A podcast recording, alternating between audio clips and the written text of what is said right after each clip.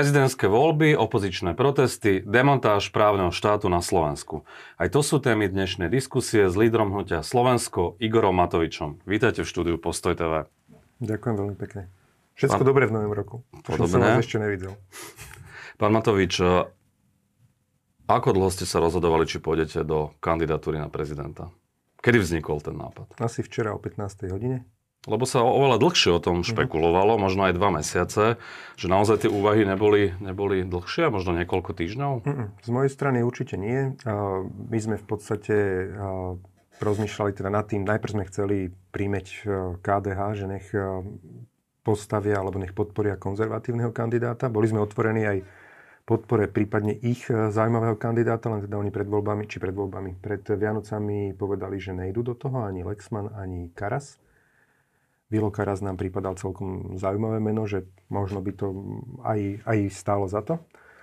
Tak aj ale... v kontexte zrejme tých zmien, ktoré sa teraz týkajú aj trestného zákona a podobne ako bývalý minister spravodlivosti, asi by k tomu mal čo povedať? Presne tak a myslím si, že aj do toho obdobia, samozrejme asi teda nie s tým, že dokážeme pretlačiť toho kandidáta do druhého kola, ale akože dostať sa do toho, do toho verejného priestoru aj v čase prezidentskej kampane a človek, ktorý by komunikoval veci ohľade spravodlivosti, si myslím, že bola celkom dobrá vec, ale jednoducho KDH sa stiahli. Potom e, sme prišli s ideou, e, alebo aj Veronika Remišová prišla s ideou e, pána Dubovského. Od nás z klubu poslanci chceli Mareka Krajčího a tak sme ich oslovili kdh Opäť uh, taký, taký defenzívny postoj a skôr sme mali pocit, že vlastne to chcú nechať nejakým spôsobom vyhniť a na konci si hľadajú cestičku, ako podporiť už v prvom kole Korčoka. Tak uh, nakoniec sme radi, že sme podporili aj konzervatívneho kandidáta, teraz po obede budú Čiže ste sa inými slovami, keď to odľahčím, obetoval. Nie, nie, nakoniec sme radi, že sme podporili aj konzervatívneho, čisto konzervatívneho kandidáta. Myslel som to smerom k vám. A to je, to je ten, ktorého oznámi teraz e, e, Kresťanská únia za ľudia, teraz po obede, dnes po obede, v médiách. A zároveň e, teda ľudia u nás na klube, keďže Marek Krajči potom povedal finálne, že do toho nejde, aj teda nechcel asi ani konkurovať Dubovskému, ale sa treba viacej jeho popýtať, tak eh, potom, že nech do toho idem ja. Samozrejme s tým, že nejdem ani, ani len náznakom ľudí klamať, že mám nejakú šancu sa dostať do No to si teraz rozoberme, že čo je tá motivácia. Eh, šanca na druhé kolo takmer žiadna. Žiadna. Ned, žiadna. Nedôvera ľudí dlhodobá v prieskumoch 90%, plus minus. Presne tak. Čiže tá otázka je úplne logická, či nie je tým hlavným dôvodom, že Olanu padajú preferencie, ste vytlačení na okraj aj z mediálneho priestoru, aj politického, aj opozičného, aj koaličného. Posledný Ipsos 5%, čo je najväčší pád vlastne od volieb v porovnaní s inými stranami. Čiže či to nie je len taká snaha akože upútať pozornosť, pritiahnuť ju späť, vrátiť Olano späť do ringu, aby ste boli viditeľní a aby ste nepadli jednoducho mimo parlament. A je to akože logické, aj legitímne, lenže či to netreba takto povedať napriamo. Toto nie je samozrejme, že prioritná. Je to, poviem, ten kolaterálny efekt, alebo taký nevyžiadaný efekt, ktorý samozrejme, že popri tom je, keď sa dostanete trošku aspoň do médií, ktoré vás systematicky blokujú, tak trochu sa aspoň prihovoríte k tým voličom. To, že vlastne médiá systematicky, alebo o tom hovoríme neskôr možno, ale prioritne ide o to, aby sme v tých voľbách zabojovali, vyburcovali volebnú účasť. Vieme, že dosť podstatná časť aj našich voličov, aj mojich voličov k tým voľbám už ani do prvého kola nechcú ísť a vôbec nechcú ísť do druhého kola.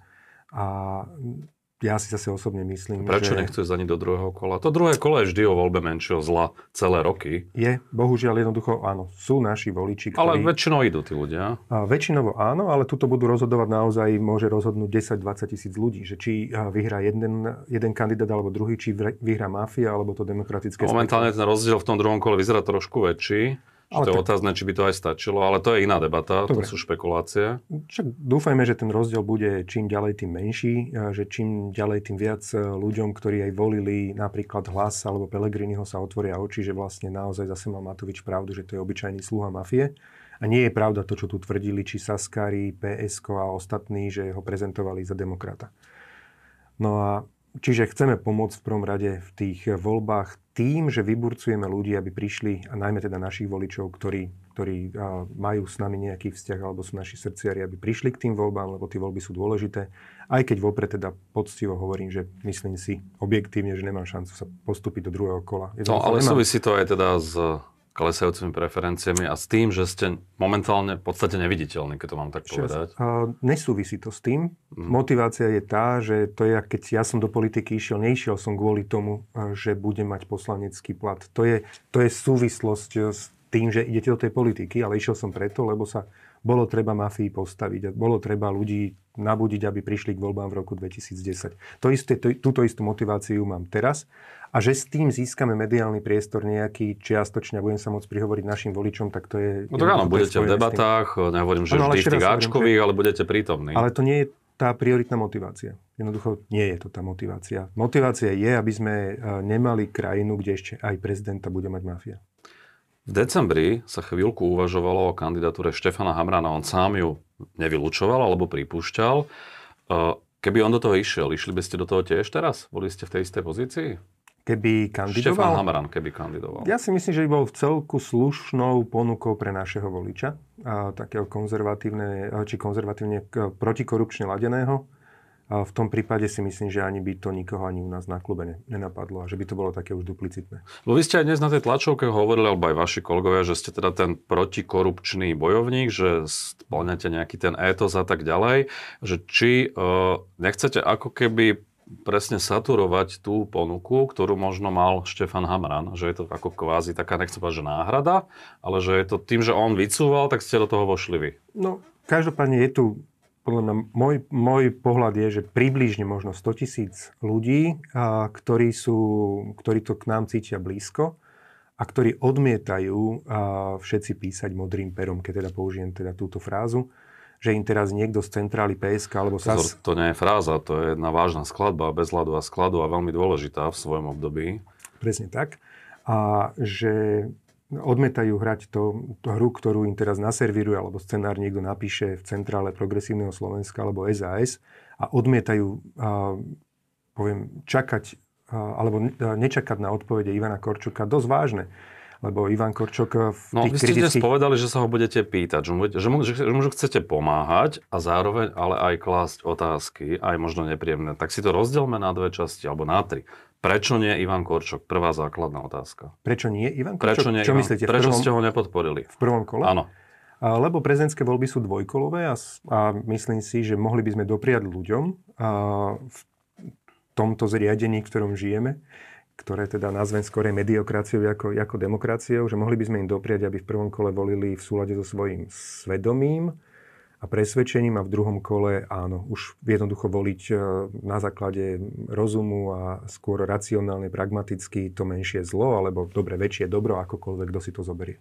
No ale uvedomujete si, že môže hypoteticky, hypoteticky nastať situácia, že bude prvý, druhý, tretí, že Pellegrini, e, Korčok, dajme tomu, že Harabín, a čisto teoreticky, keby bol Harabín a Korčok tesne pri sebe 2-3% štatistická odchýlka, vtedy by ste spravili čo? Vzdali by ste sa v prospech Korčoka, tak ako to robil Robert Bystrik v prospech Zuzany Čaputovej? Tak ja som bol ten, čo som organizoval ten okrúhly stol, kedy Čaputová mala Preto 4%, sa na to aj pýtam. 4%. Viem, že to je hypotetické, ale môže sa to stať. Áno, ale chcem povedať to, že Mistrik mal vtedy 18%, Harabín mal tuším 14 v prieskumoch alebo 15. Čiže tam bola reálna šanca, že Harabín, ak by sa Kotleba, tuším, alebo to kandidoval, vzdal v prospech Harabína, že v pohode, že by ho predbehol. Čiže vtedy tam tá šanca bola. Teraz prieskumy hovoria, že ja neviem, Korčok má 38 a Harabín má 11. Čiže to je nebe a dudy. Ale, a myslím si, ale že vy, Dubovský, ďalší ho môžu stlačiť. A Korčoka? Áno. Ja no, si myslím, že nie. Teoreticky. Akože, ja si myslím, že denní gen a podobné médiá robia tú propagandu dostatočne dobre. Nerežme teraz médiá. teraz, ako som povedal, ako naozaj, že nejaký blázon, ktorý túto tri roky som mňa robili blázna, nemôže predsa Korčokovi zobrať jedného jediného voliča.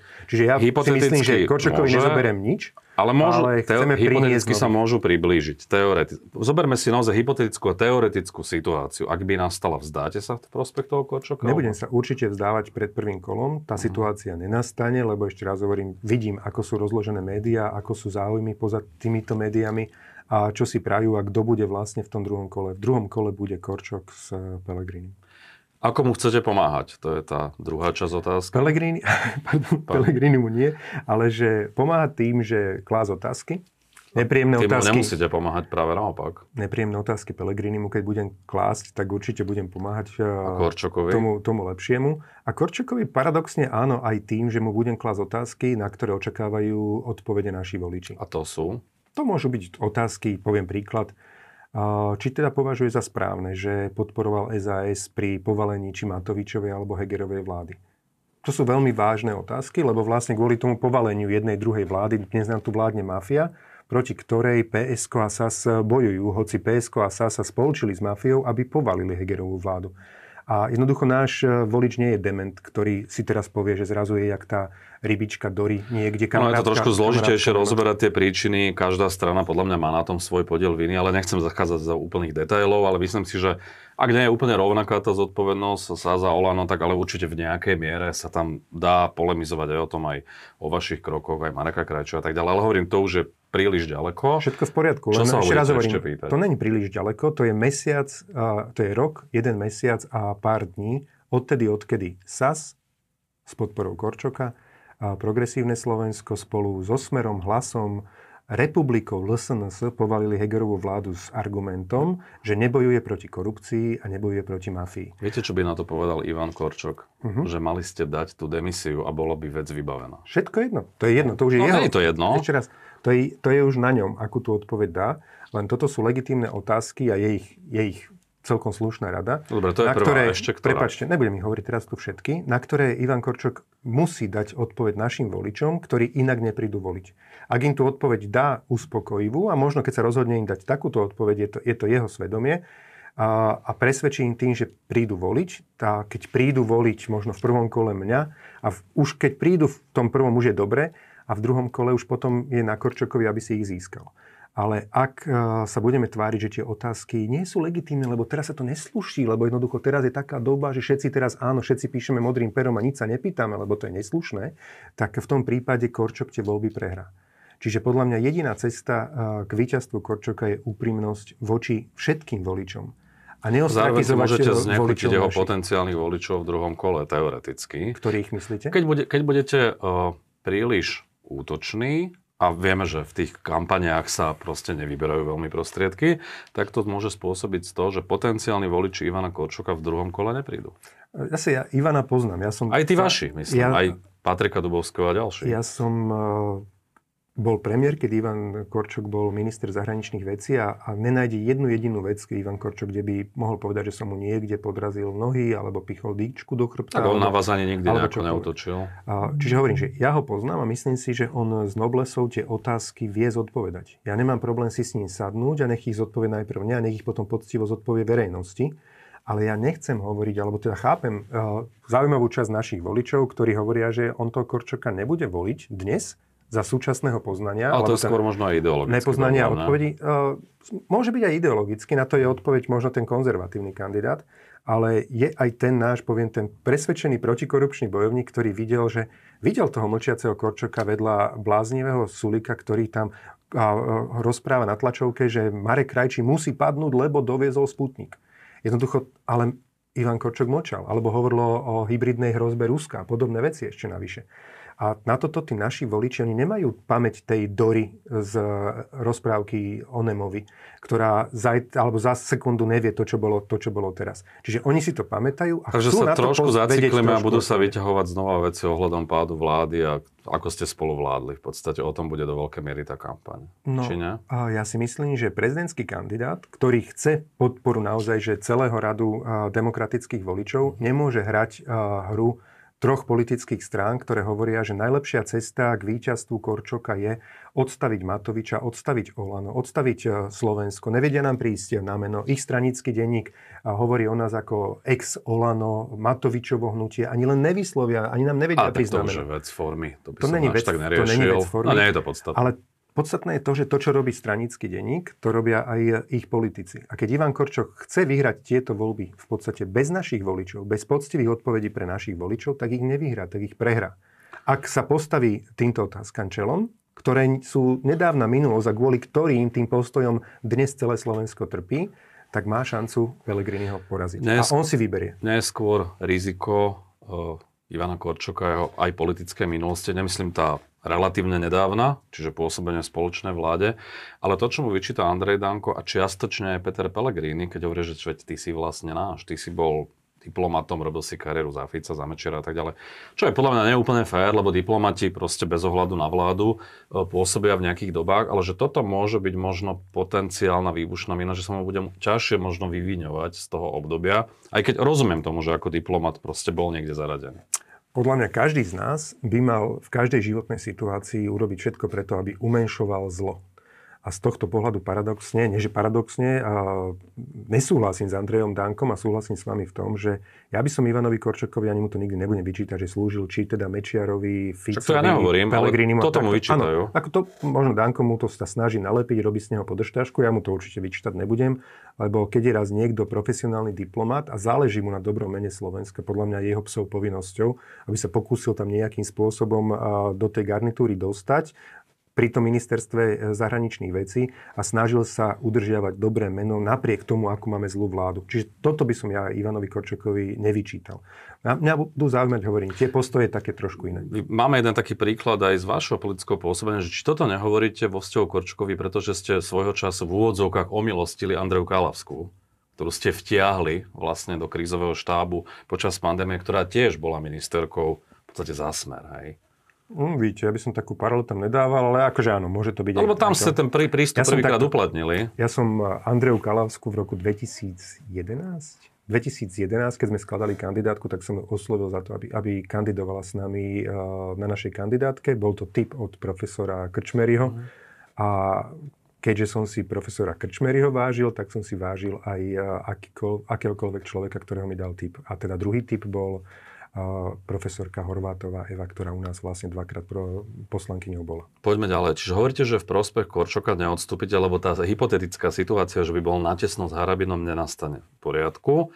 Čo spravíte pred druhým kolom, do ktorého sa takisto hovoríte, že nedostanete? Dostane sa tam Pellegrini a Korčok.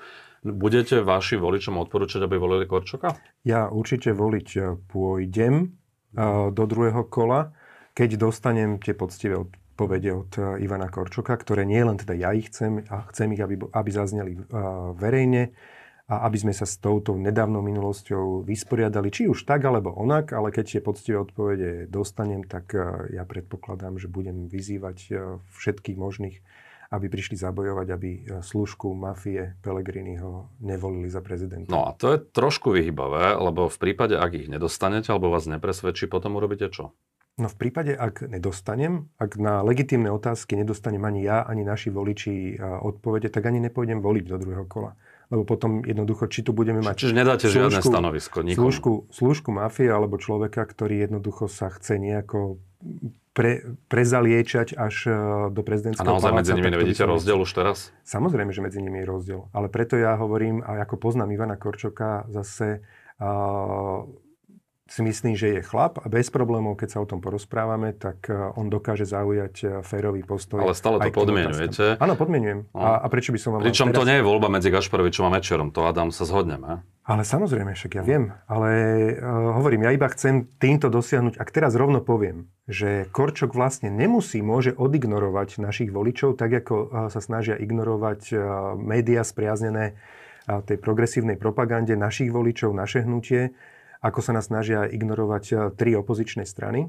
Tak, K tomu sa e, dostaneme. Prepačte, e, že ak teda, teraz by som rovno povedal, že vlastne Korčok nemusí nič urobiť a ja ho podporím v druhom kole, tak akože na čo by to bolo dobré. Tak Korčok vlastne, ja ho nechám v tom, že on si bude mysleť... A rozumiem, je to trošku aj taká že... taktika v tom prvom kole, aby ste vlastne tam nešli, neboli len do počtu a nešli tam iba tak, že, že chcete byť aktívni vlastne v rámci tej Ne, že chcem byť aktívny, ja si myslím, že to je poctivé. Akože ja som aj dnes na tej tlačovke hovoril, že že my vlastne zomierame na to, ako, ako podľa mňa ako národ, ako, ako krajina, si to neuvedomujeme, ale zomierame na tú našu, by som povedal, až takú prílišnú lásku k ži a nelásku k pravde.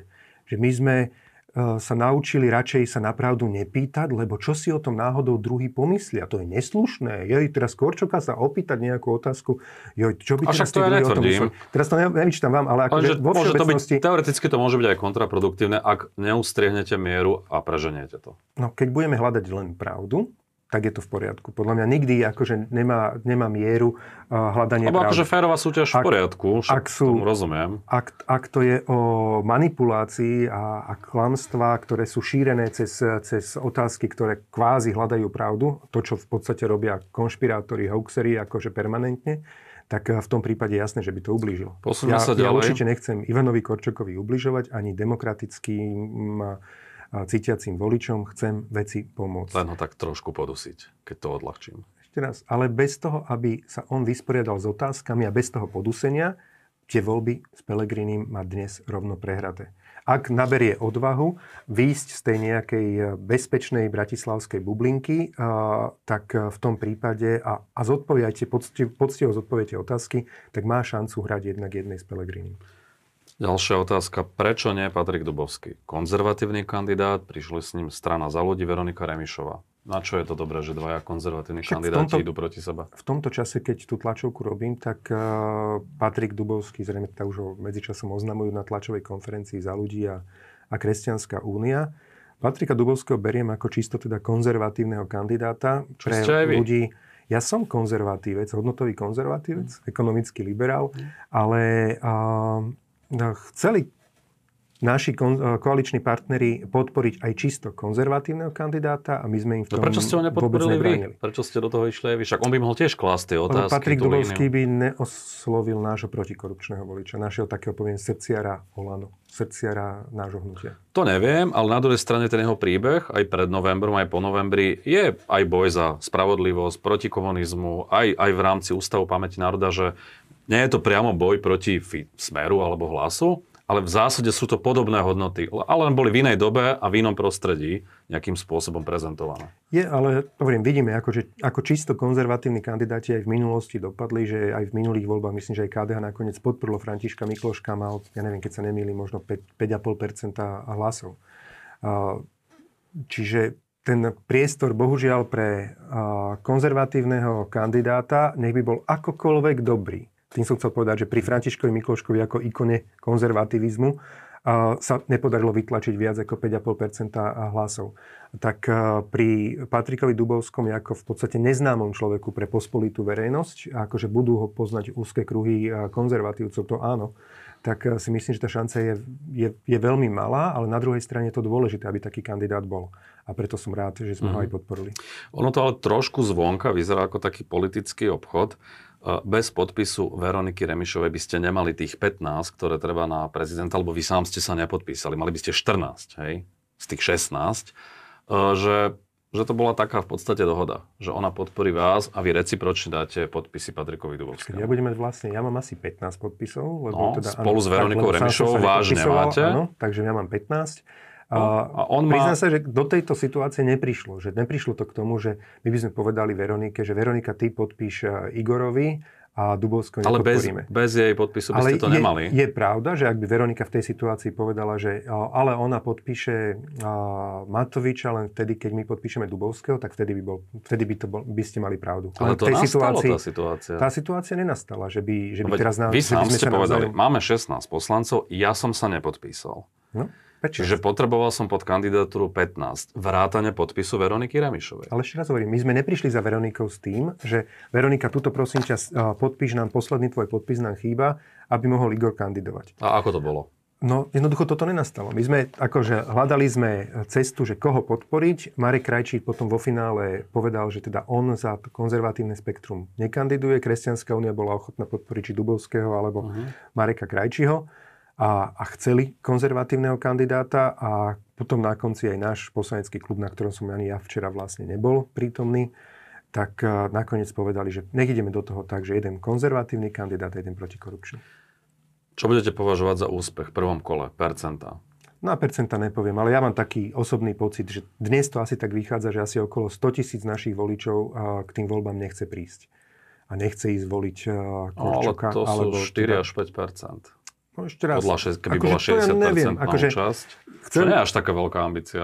A ja nemám, akože, ako za tejto situácie, to by som povedal, to nepriateľsky naladených médií, a, akože aby ja som urobil, že nie, akože viac jak Ferko Mikloško alebo podobné ikony, kde vlastne tie médiá mu stáli za chrbtom, akože nehrozí. Čiže buďme realisti, preto ja som aj na začiatku aj na tlačovke povedal uh, novinárom prítomným, že nebojte sa, že budem prezidentom. Nie, kandidujem preto, aby som veci pomohol a myslím si, že táto taktika je dobrá, že treba byť úprimný, treba hľadať pravdu, treba odpovedať na otázky pravdivo. A keď to Ivan Korčok zvládne, tak mu to len a len pomôže. Ak to nezvládne, tak mu to nepomôže. Prejdime k tým opozičným protestom, ktoré už niekoľko týždňov rezonujú, sú pomerne veľké. Vyzerá to tak, že to funguje aj bez vás. Môže byť. Neprehodnotíte trošku svoju opozičnú stratégiu, aby vás nevytlačili na okraj? Akú opozičnú stratégiu myslíte? Čo teraz máme robiť inak? Akože... Tak bola pomerne konfrontačná od začiatku. Ono je to v podstate už od roku 2019. To si nemusíme hovoriť, že to tak nie je. Z oboj stranne. A teraz sa to ale naozaj dospelo do bodu, že či koalícia alebo opozícia s vami nechodia ani do debát, do žiadnych. Sám viem, keď sa snažím nejakú diskusiu, že je to problematické. To vaše meno rezonuje akože s tým určite nie. Že či neurobiť ako keby spätne, vyhodnotiť možno, že kde som príliš tlačil, či možno inak nekomunikovať, či robiť kontraprotesty, keď robili oni svoje a tak ďalej. Prepačte. To bolo pred, pred eh, Vianocami. No, prepačte. Plus minus v rovnakých časoch. Prepačte, kontraprotesty. My sme ohlásili o druhej, že ideme urobiť protest pred parlamentom a oni ohlásili o tretej, že idú urobiť pred uh, úradom vlády tak kontraprotest robí ktorý? Ten do toho ohlási skôr, Ale potom boli, aj, boli aj protesty, ktoré išli v rovnakých časoch. Ale my sme, mali, my sme mali ohlásené, že ideme o 5. robiť protesty pred uh, parlamentom, to sme ohlásili hneď na prvej tlačovke.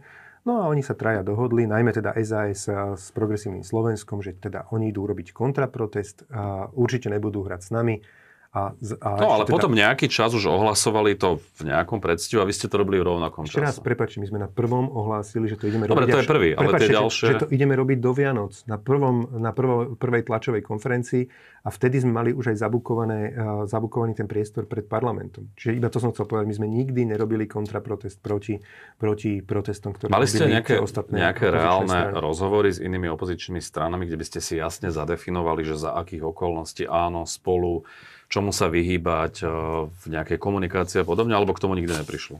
K tomu nikdy neprišlo. Šimečka chodí po chodbách. Neviem, či si zažili tak, eh, takú aroganciu niekedy od, od niekoho, že idete takto oproti a ten človek sa tvári, že vás nevidí. Vy ho pozdravíte a on sa tvári, že vás nevidí. Ešte vám pozerá do očí a prejde okolo vás jak, jak duch. Čiže takýmto spôsobom sa sa správa Šimečka napríklad osobne ku mne. Ja, ja neregistrujem nikdy, že by som mu niekde ubližil. Idem teraz do denníka aj na rozhovor, tak tu mám presne a, napríklad to, čo mu dávajú priestor v denníku N. A to je... To si nechajte jeho, tam, to dobre, neriežme. Čiže jeho otec hovorí o tom, že jediná cesta ako demokracii ja môže na Slovensku vyhrať je a, odstaviť Matoviča a odstaviť hnutie Olano. Nespájajme ich stále iba, na silu. Ale akože, to je... Nie, nie, nie, ja chcem iba tým povedať. Akože sú to svojprávne osobnosti. Že ideológ progresívneho Slovenska povie takto a jeho syn to vykonáva v reálnej politike. Čiže oni robia Ako presne, presne Pri mojich výhradách voči Michalovi Šimečkovi, a je ich tiež dosť, rozhodne by som nehovoril, že je nejakou bábkou svojho otca. Akože to myslím si, že Ja iba hovorím, že robí skutky, ktoré jeho otec zaveli, tak jeho syn, eh, syn to vykonáva. Ešte raz, a znova, akože hovoríte, že Michal Šimečka je proste nesvojprávna bábka. A s tým zase nesúhlasím. Nie, ja iba hovorím, ja som to ani raz nepovedal, iba hovorím, že to, čo otec zaveli, to syn vykonáva. Dobre, budeme sa motať do kolečka. Dokoľvek, čo si k tomu povie. Čiže meniť stratégiu, ja, akú stratégiu máme meniť? Tieto tri strany. Komunikačnú minimálne. Progresívne Slovensko, SAS, alebo tieto dve strany, spoločne, spoločne s hlasom, smerom, dezolátmi z republiky z LSNS a starabovcami povalili Hegerovú vládu. A ja mám na to zabudnúť? Oni možno, kebyže teraz prídem a poviem im, že viete čo, chalani, ja vám nikdy v živote nebudem vyčítať, že vlastne vy ste povalili Hegerovú vládu s argumentom, že nebojuje proti korupcii a mafii. Viete, ja to už nikdy nespomeniem, lebo je správne v tejto chvíli zamlčiavať pravdu. No to ja nebudem robiť. Ja im tú pravdu pripomínať budem. A jasné, že oni by na to najradšej zabudli. Lebo teraz sa možno hambia, keď majú trošku svedomie to, čo spôsobili. Lebo najväčší problém za vlády Matoviča Hegera bolo to, že sme presadili 200 eur na dieťa.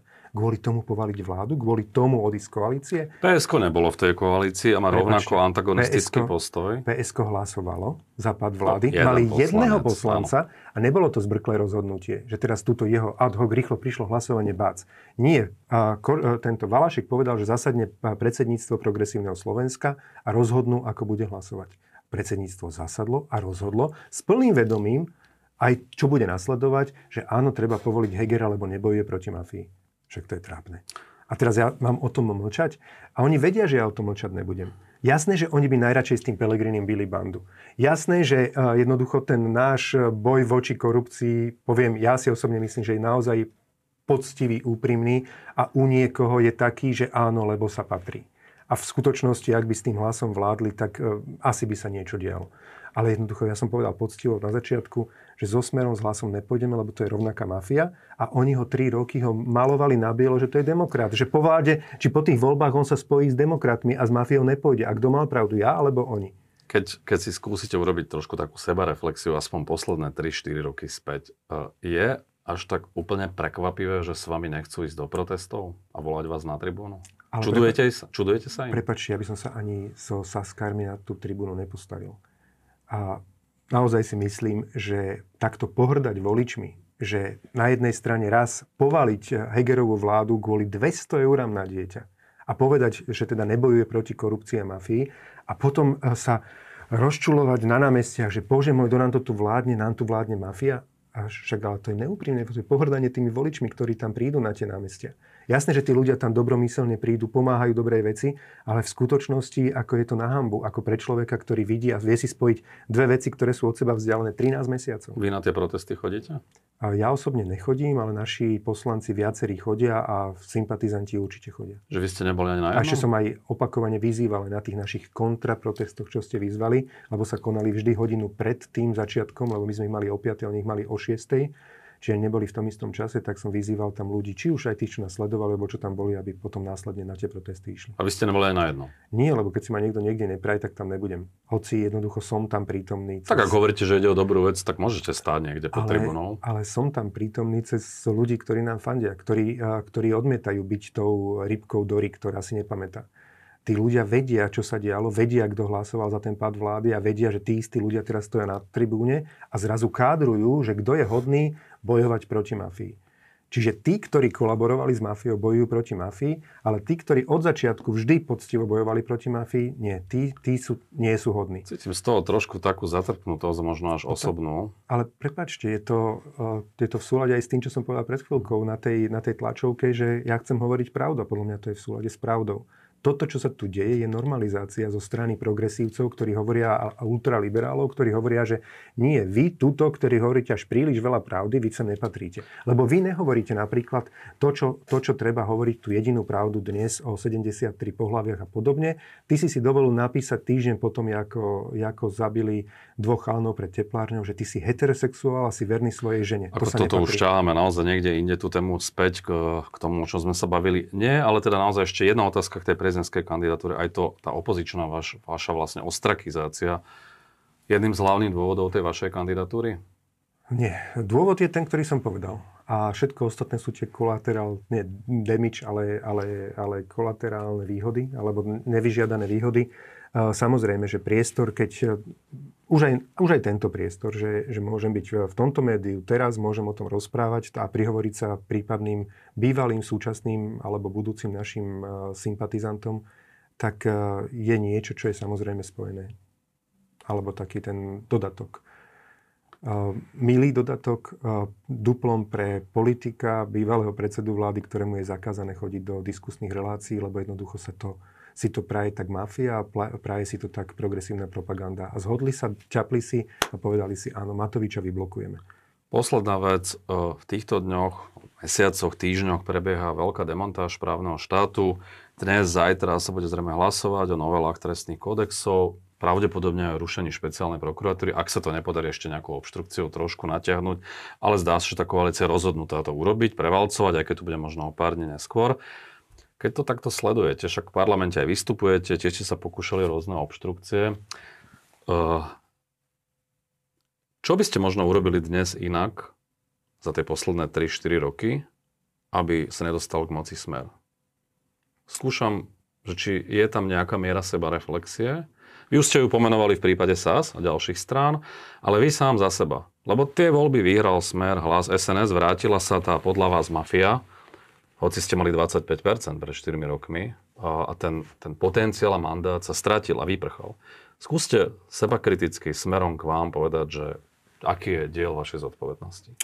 Určite som zbytočne nadbiehal na vidly, tak toho nazývajú naši chalani, že Sulík mi nadstával vidly a ja som na ne strmhlav nabiehal. To hovoril aj Boris Kolár, no. Áno, on to hovoril, mm. neviem. Akože celkom sa ten, ten výraz, aj, hej. výraz páčil. Jeden provokuje, druhý, no hej, jasne. A myslím si, že bolo správne hneď potom, ako prvýkrát vlastne Sulík sa postavil voči vlastnej koalícii tým známym videom z diálnice, kde začal štvať ľudí vlastne proti opatreniam v 140 po diálnici idúc proti smere, teda no, na diálnici ťažko v protismere. Ako viete, že išiel 140 Lebo to vtedy bol záber na jeho, jasne. v tom videu na ten tachometer vraj.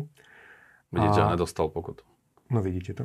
A na diálnici asi do tých 140 asi tolerujem. No, môže byť. Môže to je jedno, neviem. poďme ďalej. No a vtedy si myslím, že bolo treba rázne uh, Sulíka vyhodiť z vlády. Ale a... toto nie je sebareflexia. Znova... Toto je, je sebareflexia. Lebo... Nie vaša. Nie, prepačte, je to sebareflexia. No, dobre, ale taká ja sebareflexia, som... nie, že vlastne to... poviete, že on za to môže. Hej. Nie, nie, to je ja za to môžem. Lebo ja som bol vtedy predseda vlády a mal Ale som vy si... rozumiete, kam tým mierim. A ja vám zase no. chcem povedať to, čo, ako to cítim, lebo ja som napríklad e, vo firme za celý čas nebol schopný nikoho zo zamestnancov vyhodiť, aj keď tam boli kandidáti. Jednoducho nedalo mi to, aby som ich vyhodil. Až po mne, keď som odišiel z firmy a prišiel tam iný konateľ, tak zrazu urobil trochu správne čistky, jednoducho to, čo sa patrilo.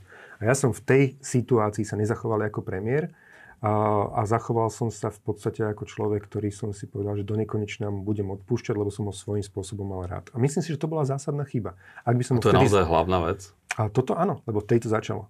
Lebo potom to pokračovalo, za mesiac bol na proteste LSNS pred úradom vlády, tvárilo sa, že on išiel iba okolo, ale zase bol s dezolátmi protestovať proti vlastnej vláde. A toto bolo tak, tak, tak erodovalo to, tú, tú dôveru vlastne ľudí v tú vládu, že tým, že ja som neurobil poriadok na začiatok, nakoniec on tú vládu úplne rozobral. Dobre, zase sme späť pri Sulíkovi. Ja už ďalšiu otázku teda ja som, ale vám, ja som vám tú odpoveď na tú otázku dal. Že som nemal ne, nabiehať si, že na vidli Richarda Sulíka. Myslel som vaše chyby, komunikačné, aj konkrétne politické rozhodnutia. Dobre. Áno, toto je jedno z nich, OK. Ale nie, ja som vám predtým ešte, ja som vám predtým tú odpoveď dal. Nemal som nabiehať na vidli Richarda Sulíka. To znamená to, že keď vám teraz niekto ide dať a, dá, a snaží sa vás niekam dostať komunikačne a do nejakej pasce, tak máte sa možno 4 razy nadlh, nadýchnuť. Ja som sa mal možno 4 razy nadýchnuť, vypiť si pohár vody a povedať si, že kašlem na neho. Ale ja som to neurobil, ja som išiel direkt s odpoveďou a potom to nakoniec tak dopadlo. Jednoducho mal komunikačne potom navrh. A samozrejme v spriaznenom mediálnom prostredí nikto jemu nevyčítal. Bože chrán, že on sa spoločil s Pelegrinim a povalil Hegerovú vládu. To nenájdete v žiadnom nájdete, médiu, že by mu to nájdete. niekto... V žiadnom tom médiu, o ktorých som hovoril, v postoji možno áno. Uh, ja už vám myslím, že dnes žiadnu komunikačnú pascu nenastavím, respektíve, že sa mi už nepodarí nastaviť. Ďakujem za rozhovor. Čo sme boli dlho? Počkajte, to tam ráta čas, takže to sme boli 37 minút. 38. 38, tak to ešte je